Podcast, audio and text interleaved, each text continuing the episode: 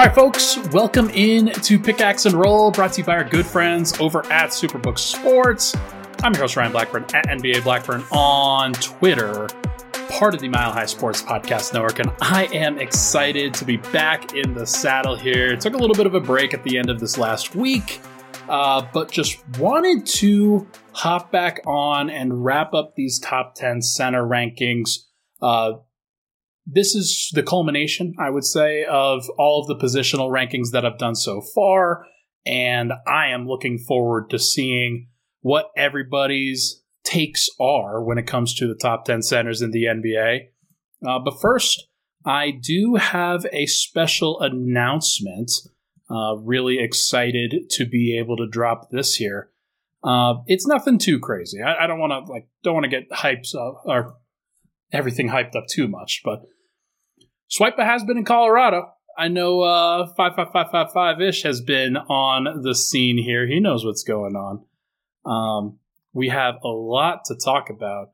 Uh, Swipa is, I'm not going to like do anything too crazy here because I mean, Swipa is still still working some stuff out, but basically over the course of these last this last week or so, we've been recording a ton of content. There is a ton of content coming between myself and Swipa over the course of these next few weeks. Um, we've got plenty of stuff dropping. We've got stuff in person. We've got stuff over the top. Um, we, but there's going to be a lot of swipe of content between him and I. We're going back and forth in a lot of these. And the one thing that I can definitely drop that I know we're going to be able to do uh, that we have recorded, uh, we're going to rank the top players of all time we are ranking and doing a list of the top 20 NBA players in NBA history. And that will be dropping in segments. It's long, it's a lot of content, it's a lot of great conversation. And Swipa went off on some of the takes that I had. I had some of the takes that uh, that Swipa had. We we we went back and forth on a lot of this stuff, but uh, two different perspectives, two completely different perspectives, two different people coming together trying to rank the top players of all time. I'm looking forward to it. I know Swipa he uh, he had a good time with it too, and we've got a lot of stuff that we've been we've been covering. So hope everybody could be excited for that, and I'm looking forward to that. I've also got a couple of other things in the pipeline working. I don't want to spoil those quite yet because uh, there are some details that have to be ironed out, but we've got a lot of things working. And I know that the content that I will be bringing to the Mile High Sports channel, it's a little bit different this year than it was last year, where last year it was just purely podcasts. This year is going to be a little bit different. So I am looking forward to it. Um, Hurricane, just uh, what's the announcement just got here? Going to be ranking the top 20 players of all time with Swipa Cam.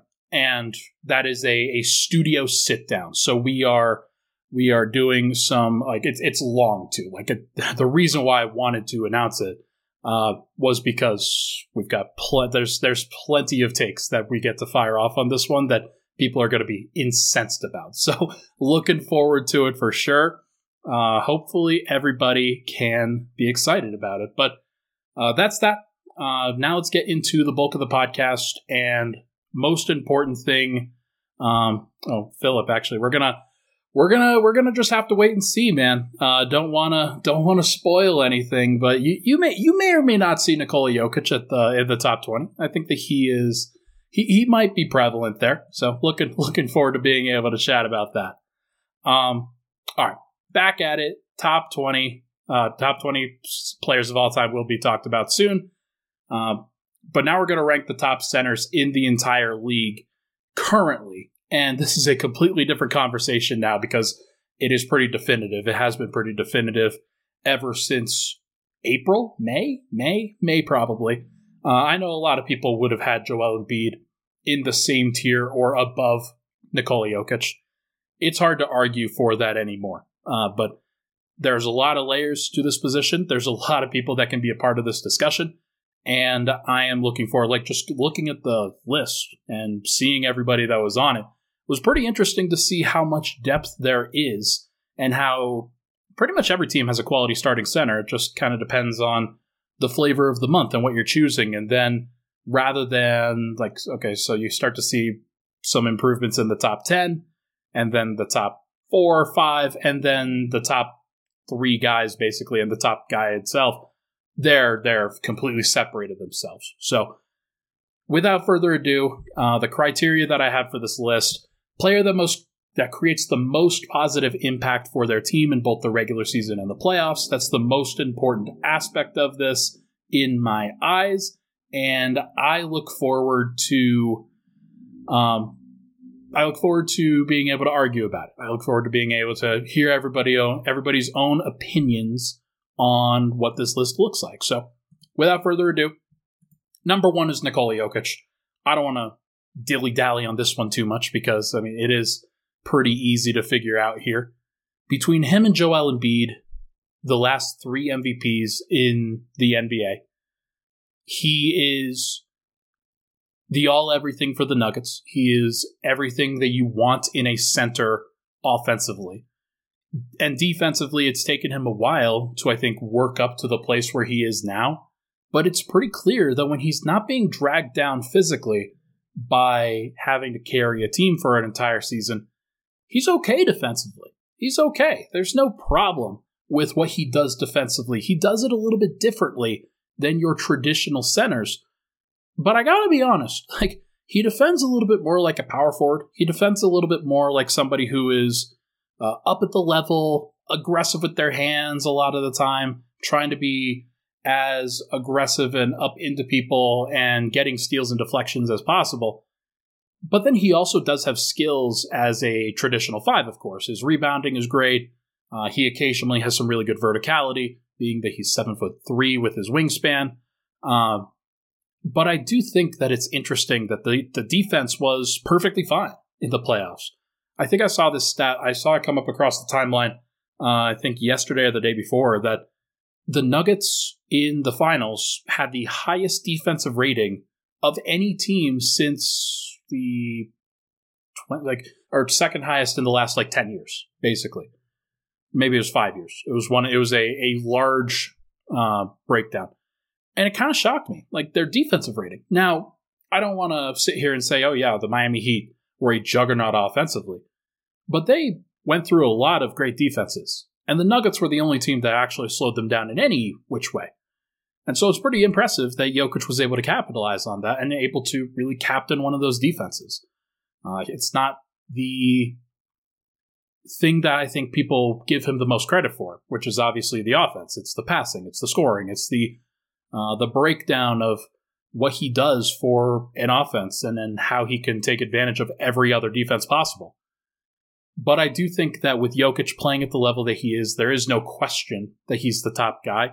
At one point, like I said, there was. At one point, I think you could make the argument that Jokic and Embiid were in the same tier. But I think that as one of those guys has had another playoff failure, the other guy has risen to the occasion on several occasions. And even when the chips were down, still playing great basketball. So Jokic deserves this spot. Uh, for the foreseeable future, he will be the top center in the NBA. He might be the top center in the NBA for the rest of his prime. And if that's the case, and you're just dominating a position like that, then like the the actual like it's an entire position. And if you're at the top of it for the entirety of your career, you're probably going to be ranked pretty high on some all-time rankings. So, should be interesting to see.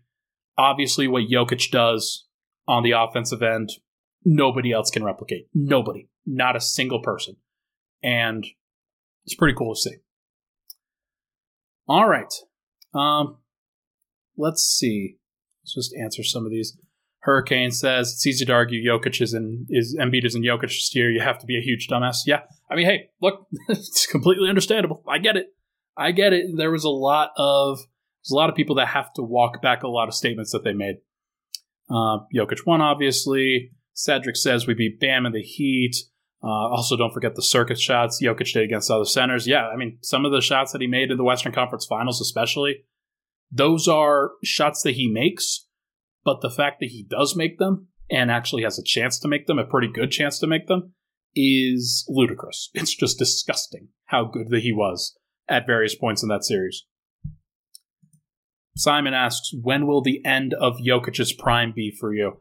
Uh, it's a great question because right now Jokic is 28. He will turn 29 in February.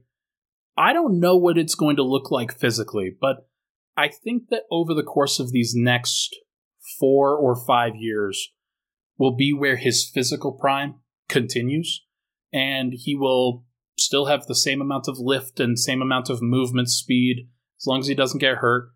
Knock on wood.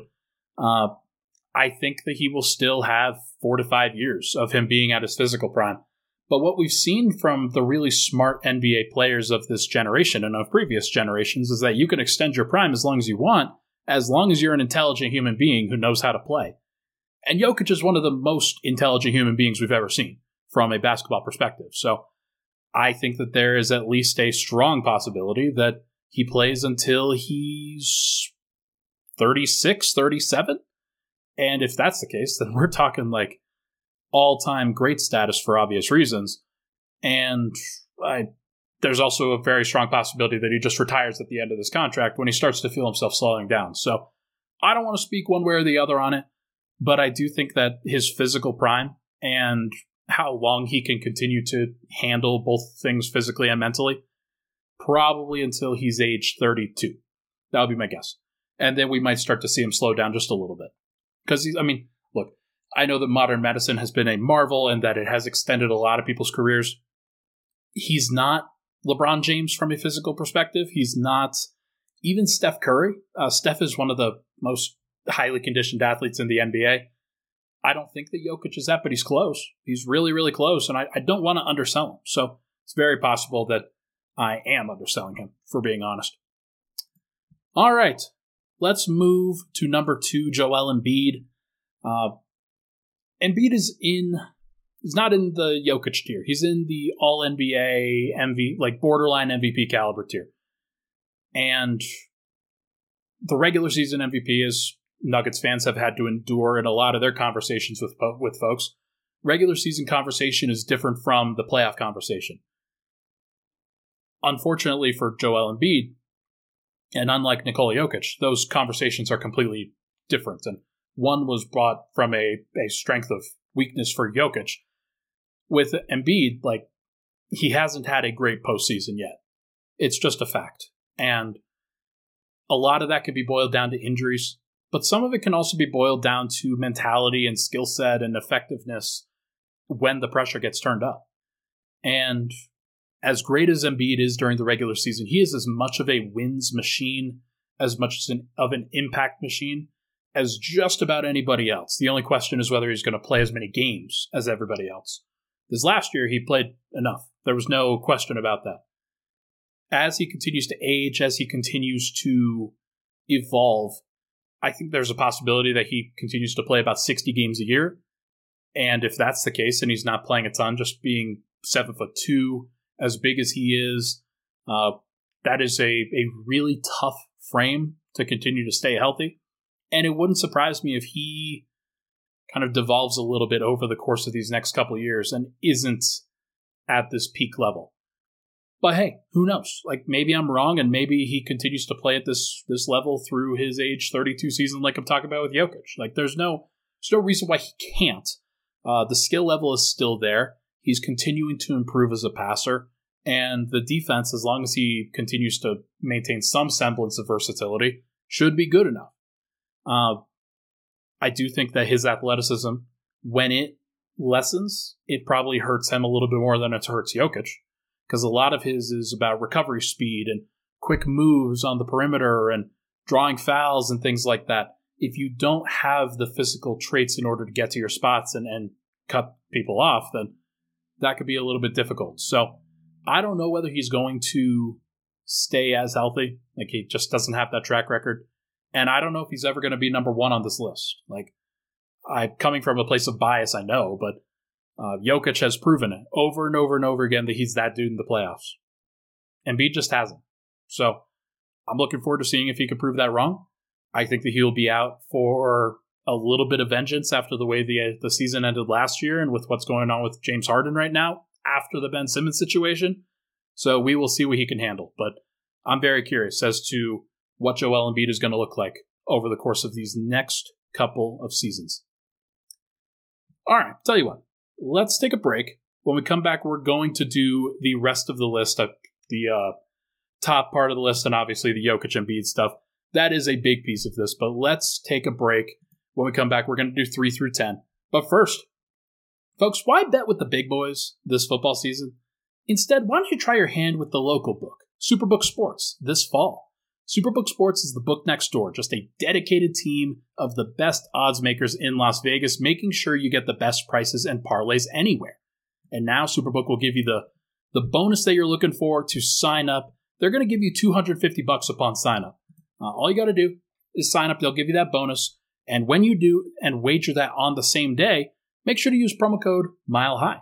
So best with the best, uh, bet with the best, excuse me, and use promo code Mile High this football season with Superbook Sports. Visit superbook.com for terms and conditions. Gambling problem? Call 1 800 522 4700. We'll be right back on Pickaxe and Roll.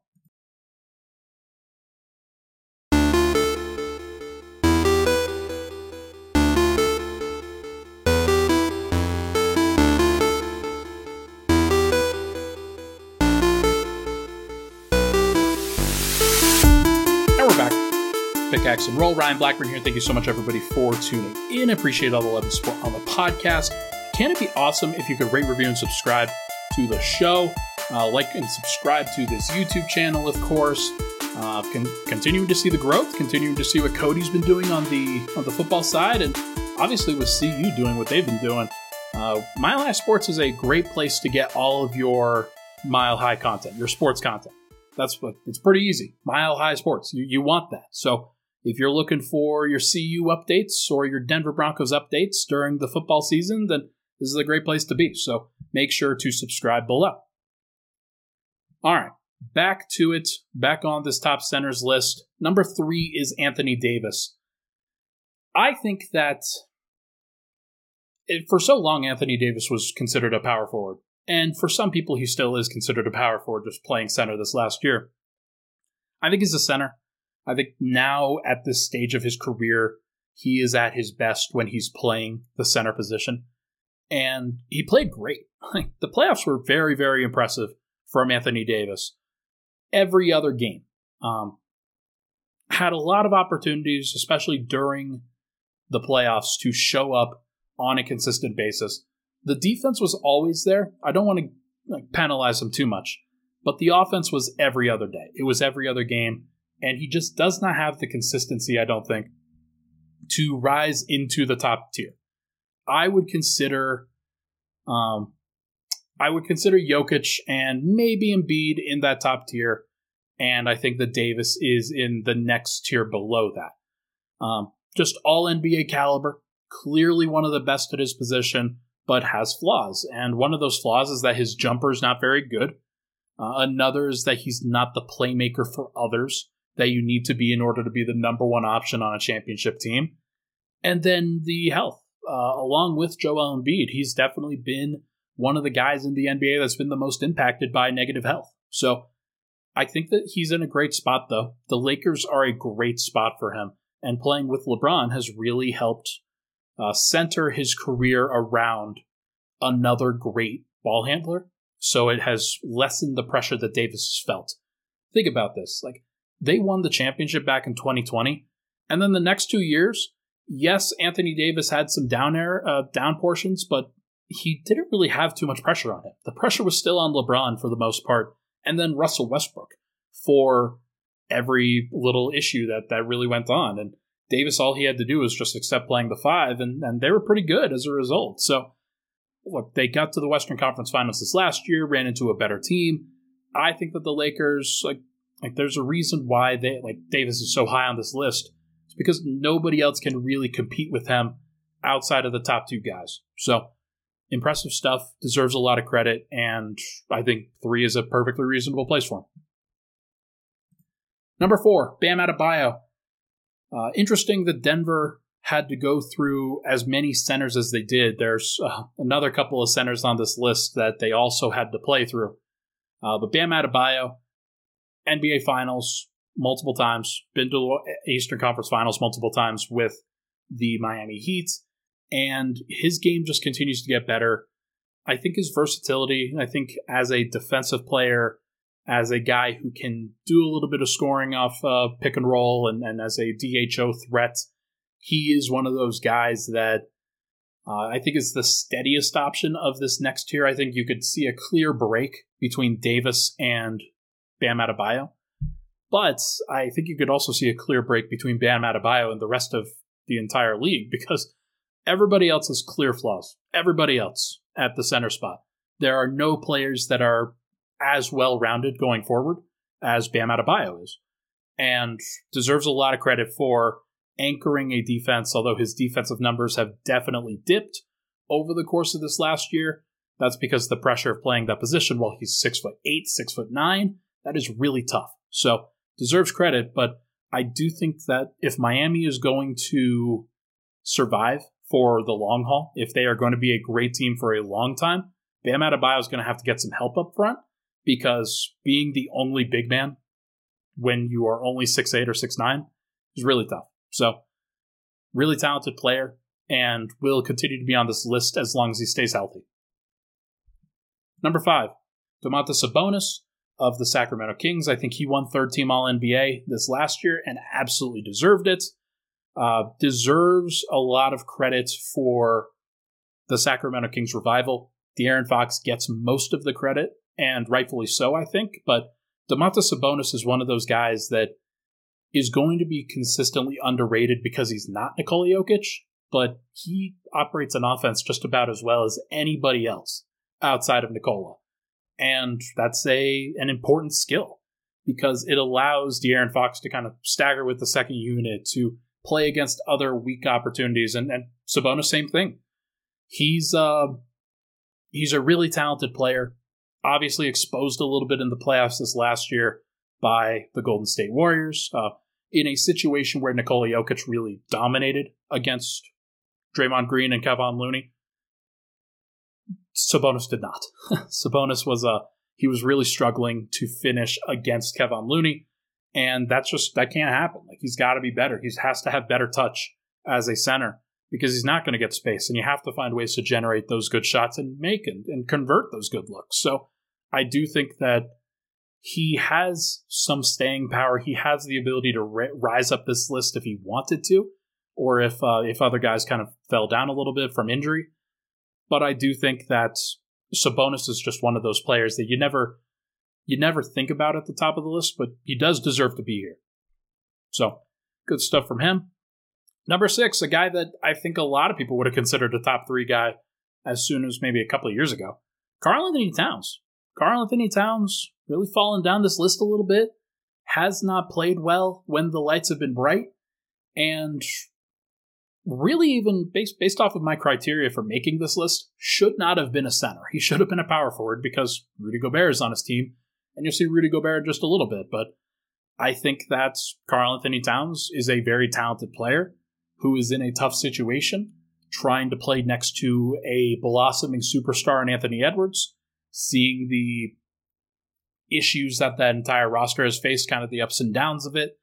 Uh, he came back from injury last year, basically missed like 50 games, 55 games during the middle of the year. So that's a really tough situation to recover from. And then playing power forward next to Rudy Gobert, who's a center. Like that's a really tough thing for a player that's basically played the five for uh, six of the seven years of his career. So look, I think that he's a very talented player. He is a a guy who is misunderstood and wants to do the right thing, but he also just doesn't a lot of the time, and it's a pretty weak, uh, a weak output that he has, especially when the playoffs are are out there, and especially when the lights are bright. Him being shut down by Aaron Gordon for much of that series was eye opening for a lot of people and it reminded me a lot of PJ Tucker and Luc Mbah a Moute and uh, guys like that back in 2018 when he first went to the playoffs and when the Minnesota Timberwolves won Game 82 against the Nuggets back five years ago. And he struggled in that series, matching up with the small ball and trying to keep up with what was going on, and just didn't really have it. So I don't know if that's what's going on again. I don't think that's what's going on, but I just also don't trust him to be a number one op- option on my team. Like he just, I don't think he can be, and that's fine. He's just got to be a two. He's got to be willing to buy into that. Number seven, Rudy Gobert, teammates with Karl-Anthony Towns. Uh, very abnormal look, obviously, between those two guys. And I think that Towns and Gobert kind of benefit from each other, but also are definitely hindered by each other in a lot of different ways. Gobert's really, really good. And I think that the defensive end, obviously, it's undervalued in a lot of these conversations, but this is really the lowest that I could have put Rudy because everybody else that you could technically put above him on this list, I think is just in a separate tier. Like they are clearly role playing starters, clearly guys that can't really anchor at any team on, on either end of the floor. Uh, Rudy can. Rudy absolutely has that capability and, and is just a, a great, great, great defensive player. And does add value on the offensive end with his rim rolling, but it's just not enough value to consider putting him higher on this list because he just struggles a lot of the time when he is outside of three feet. There's too much that he cannot do. And it bothers his teams. It makes things easier to guard. And it makes life more difficult for the players that he's playing with when other teams just don't respect him. So I think he's talented. I think he's really good. Unfortunately, that is a big aspect of this. Number eight, I have Jarrett Allen here. Uh, start to really get into, like I said, role playing starter kind of territory here. Jarrett Allen is good. He made an all star team for uh, when the all star game was in Cleveland, and that was a really cool moment a couple years ago. This last year kind of took a step back as Evan Mobley took a little bit of a step forward. And then in the playoffs, uh, kind of unfortunately pushed around by Mitchell Robinson and Julius Randle and Isaiah Hartenstein and guys like that. The New York Knicks just took it to the Cleveland Cavaliers. I'm not going to overly penalize him for it because I, I just want to see what happens after he gets punched in the mouth that one time because he's still so young. I'm pretty sure that Allen is still, like, he's a 2019 draft pick, so there's still time for him. Uh, but I do think that he has to figure some stuff out. If he doesn't, then he is going to really be bothered for the rest of his career by a soft label. And I don't think that he's soft. Like, I think he is very capable. It just, I think he was surprised. So we will see, kind of in the same way that Rudy Gobert uh, operates. He is more of a, a rim runner, rim roller, does score a little bit more than a guy like Gobert. Uh, but I think a lot of that has to do with Darius Garland as a playmaker rather than Jarrett Allen as the dynamic scoring talent. So we'll see what ultimately happens. But I think uh, Allen is probably like this might be the ceiling for where he's at. And then as other young guys come in and really start to play well, it wouldn't surprise me if he falls down this list. Number nine, Brook Lopez. Older guy, somebody who with the way that he plays and his style and how unique he is as a big man who could space the floor but also protects the rim at a really high rate. Uh, surprised that he was this low. I did not expect him to be this low. I thought that he would be at least eight. But going into the numbers a little bit and seeing where he's at with his career, definitely slowed down a little bit. Definitely not as good as he had been in previous years. I mean, this this past defensive season was very good for him, but there's just not enough that he's doing, and there's enough weaknesses that he has when he's playing out there that I think it it really changes the complexion of his actual value when he's playing next to other stars.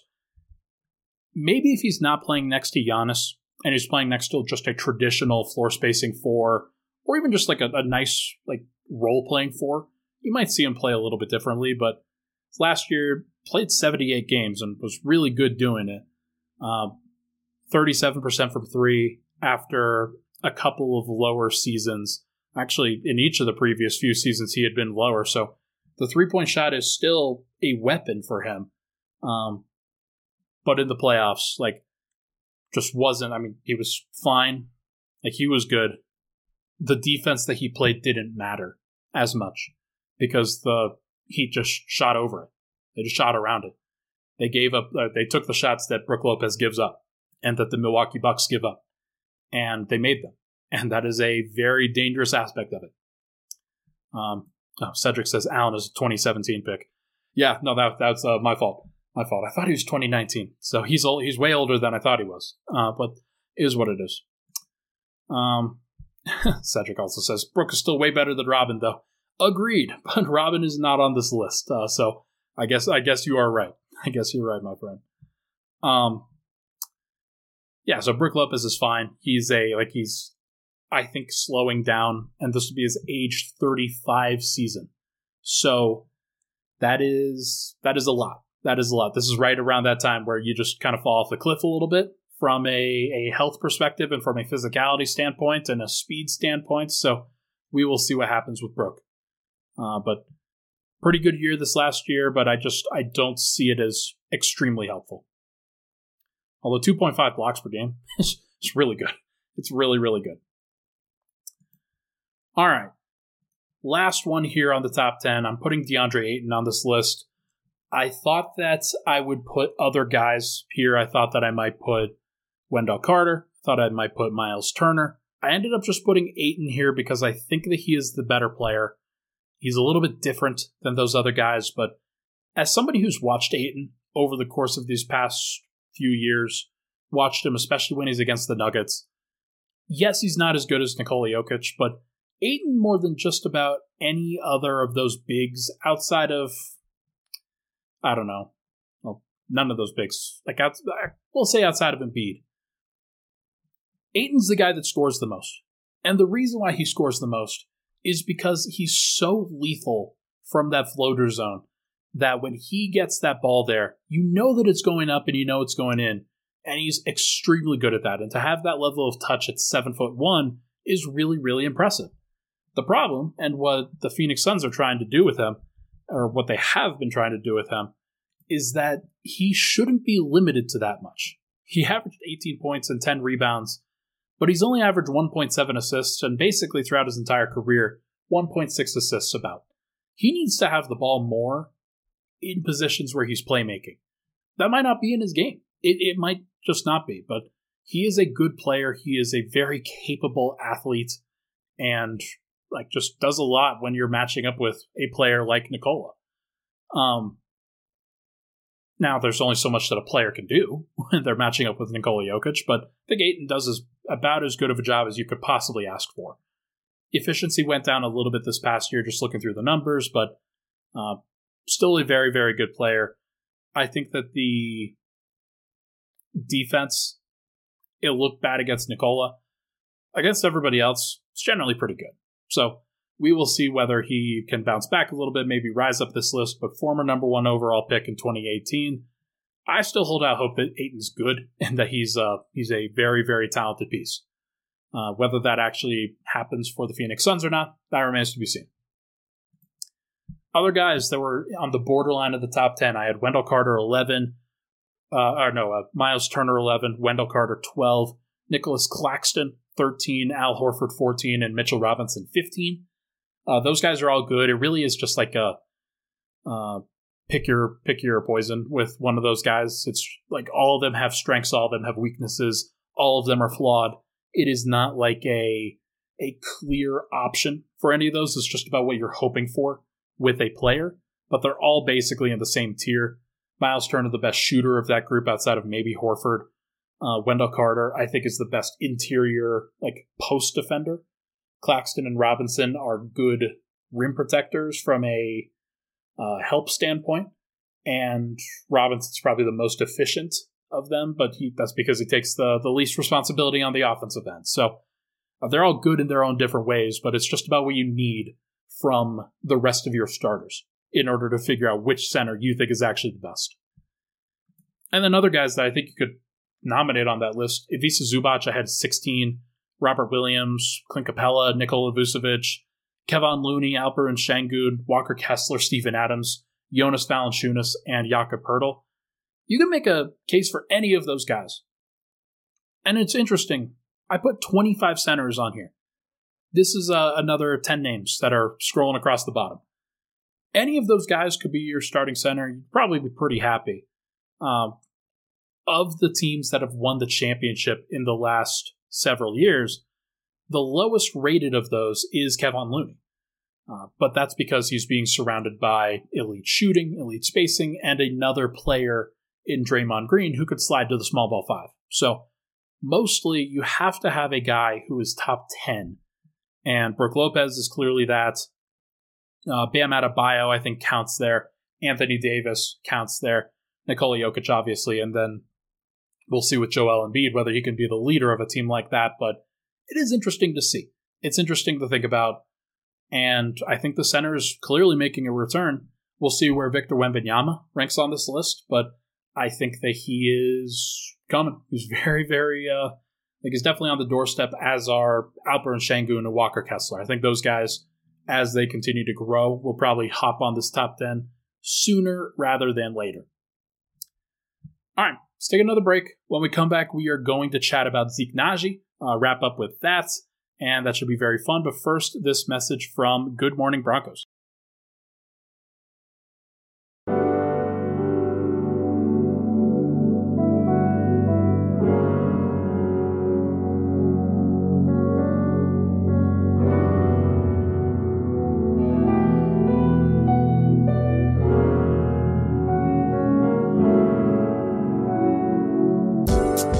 Good Morning Broncos, 9 a.m. every week, uh, every every weekday, basically. I think that Cody Roark has done a great job, and he's on the Mile High Sports YouTube channel doing that, obviously. Uh, make sure to subscribe, make sure to follow along for that if you're waking up in the mornings and you're interested in what's going on with the Broncos. Wake up with Cody. He's, uh, he's doing great stuff. All right, final segment here. I want to talk about Zeke.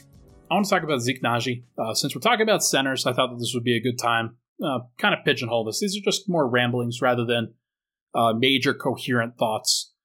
But I wanted to be able to mention this because I think that Zeke is one of those guys that doesn't get a lot of discussion from the Nuggets fan base. He hasn't been in the playoff rotation either the last two years, but has been kind of in and out of the regular season rotation.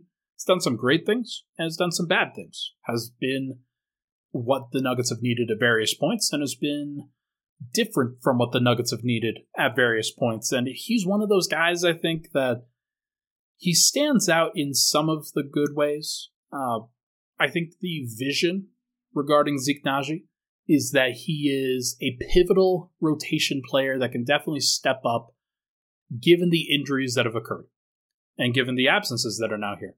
Bruce Brown, Jeff Green, they're out. They're not here. Uh, Christian Braun is still here. Peyton Watson will probably step up in, in some regard there. But Vlatko Cancar was going to be the other guy to step up. Now, Vlatko Cancar is out with the torn ACL. He just had surgery. So I don't know what it's going to look like from a rotation perspective. Think about what the Nuggets did with their rotation this last year. In the playoffs, they played their five starters. Then they would bring in Bruce Brown, take out Jamal Murray. And then they would bring in Christian Braun and Jeff Green. Christian Braun is still there. He's going to elevate into that Bruce Brown role, I think. But Jeff Green's not. And Vlatko Cancar was going to step into that role. Is that going to be Zeke Nnaji now? Is that going to be Peyton Watson now? Is Zeke just a center? Or can he play some four? Can he play some power forward next to Nikola? What's that look like? What does he what does it look like when he's playing there? What does it look like when he's playing next to Aaron Gordon, for example? Can he play next to Aaron Gordon? What does that look like?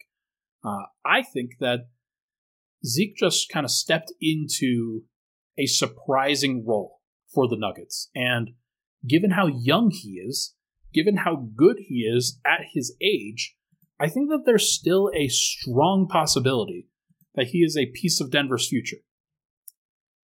He's going to turn 23 in January. He's still 22. And you think about how impressive it was that Christian Braun was playing when he was playing.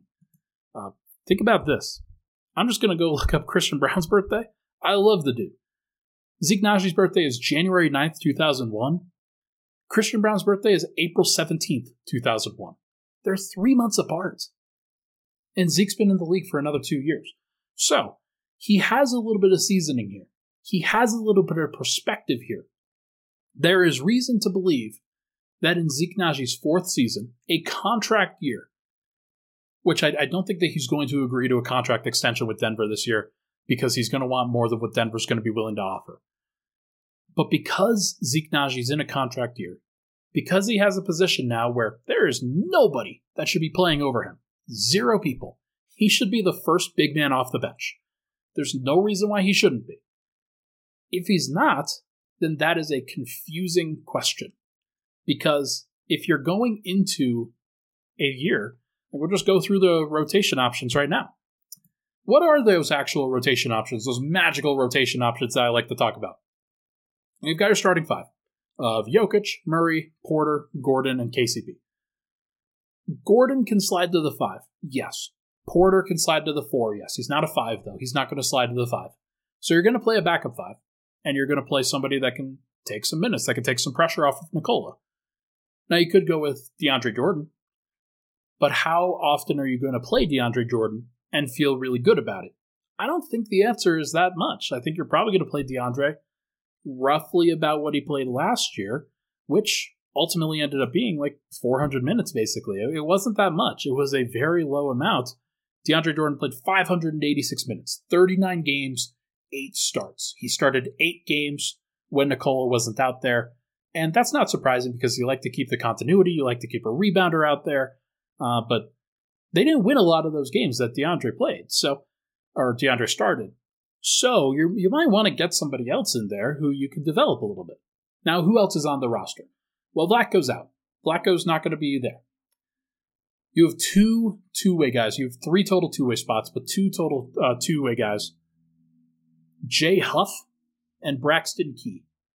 Jay Huff is a true seven-footer uh, who has played for various program, he's played for various teams. Hasn't really latched on. Played pretty well in the G League this last year, and deserves some credit for that. And he's probably going to get a training camp opportunity to be the backup center. But Zeke Nnaji is also going to get that opportunity. He might even be getting some backup four minutes uh, because Braxton Key is your other backup option at the four outside of Hunter Tyson. Hunter Tyson might play, but I don't think the Hunter Tyson's big enough that he can really seriously challenge at the five. So what you're really looking at is either going with DeAndre Jordan or Jay Huff as your backup five options, or you're going with Zeke. And I think that you're probably going to want to go with Zeke for obvious reasons. I think he's the best of those players, and also think that he has the highest ceiling of those players. So if you are hoping for a magical solution, it's probably not going to happen unless Zeke is the guy who steps up and takes it. Like he is really the only other option on the roster. Just going through and looking through the actual other roster guys, the tallest players on the team are Jay Huff, DeAndre Jordan, Nikola Jokic, Michael Porter, and then Zeke Nnaji. Then Braxton Key, Hunter Tyson, Vlatko Cancar, Peyton Watson, Aaron Gordon are all six eight. So you're you're missing a lot of size there if you don't trust Jay Huff or DeAndre Jordan to play consistently. So my guess is that Zeke's going to get an opportunity. He's going to play that Bam Adebayo role in a lot of ways. He's going to do the DHOs. He's going to be six foot nine, switching everything. And Denver actually played pretty well last year when they tried that. They just didn't really sustain it during the uh, for a longer period of time because Zeke got hurt, and then they decided to move a different direction. So, look, I think it's going to be very fascinating to see what actually happens here. It's going to be very interesting to see what Zeke's role looks like. But given the lack of front court options, it just would not surprise me if Zeke was the guy. And this is how he can earn himself a lot of money. During his first two seasons of his NBA career, Zeke Nnaji shot very high percentages from three 40.7% and 46.3%. Lower volume, didn't take a ton of threes, but this last year he took those threes and shot 26.2%. So he's got two years of being good, two years of, or one year of being bad. I don't know whether he's a good shooter or not. He shoots 65% from the free throw line, so he's not a great standstill, calm free throw shooter. Is he a good three point shooter? I don't know. Probably not. Like if, if we're if we're looking at the free throw percentages or indication there, then probably not. But if he were to shoot above 35%, for example, on a higher volume of shots, and he were to be able to switch on the defensive end and guard a whole bunch of different positions and play some versatile basketball, we could be talking about a guy who makes 10 plus million next year or the year after, makes eight figures on his next contract per season. Because those kinds of guys are very valuable. They are a dime a dozen. If we're if we're being honest, like you don't get a lot of six foot nine guys that can switch all one through five and actually space the floor. It's just a very rare thing. So I that's that's the vision with Zeke. That's what you're hoping for with Zeke. Will it actually happen? That remains to be seen. He's got to shoot the ball. He's got to get the opportunities. He's got to handle himself. He's improved as a center. He's improved on the center skill traits over this last year. And I think that going into this next season, you might see a different version of Zeke Nnaji. Somebody who is a little bit more sure of himself, a little bit more confident in himself, and also has something really to play for from a, a contractual standpoint. So, going to be interesting to see what he does. I am looking forward to it, but everybody, for now, I think that is going to do it on this episode of Pickaxe and Roll. Really appreciate all the love and support on the show. Thank you so much, everybody, for tuning in. Uh, once again, if you missed the or if you missed the announcement at the beginning of the episode, going to be doing some podcasting with Swipa Cam. Done some live shows, recorded some live stuff. Really excited for that. That's going to be a lot of fun. And I am looking forward to everybody being able to see it because it's going to be a very, very entertaining segment. The top 20 players of all time. Love, love my, love myself a ranking, as you guys know. So, everybody, let me know down in the comments if you, if you agree with the list first and foremost, uh, the top 10 centers list, but also what else you want to see. Got some other fun stuff in the pipeline, and I'm looking forward to it for sure. Thank you so much, everybody, for tuning in. I'll talk to you guys very soon.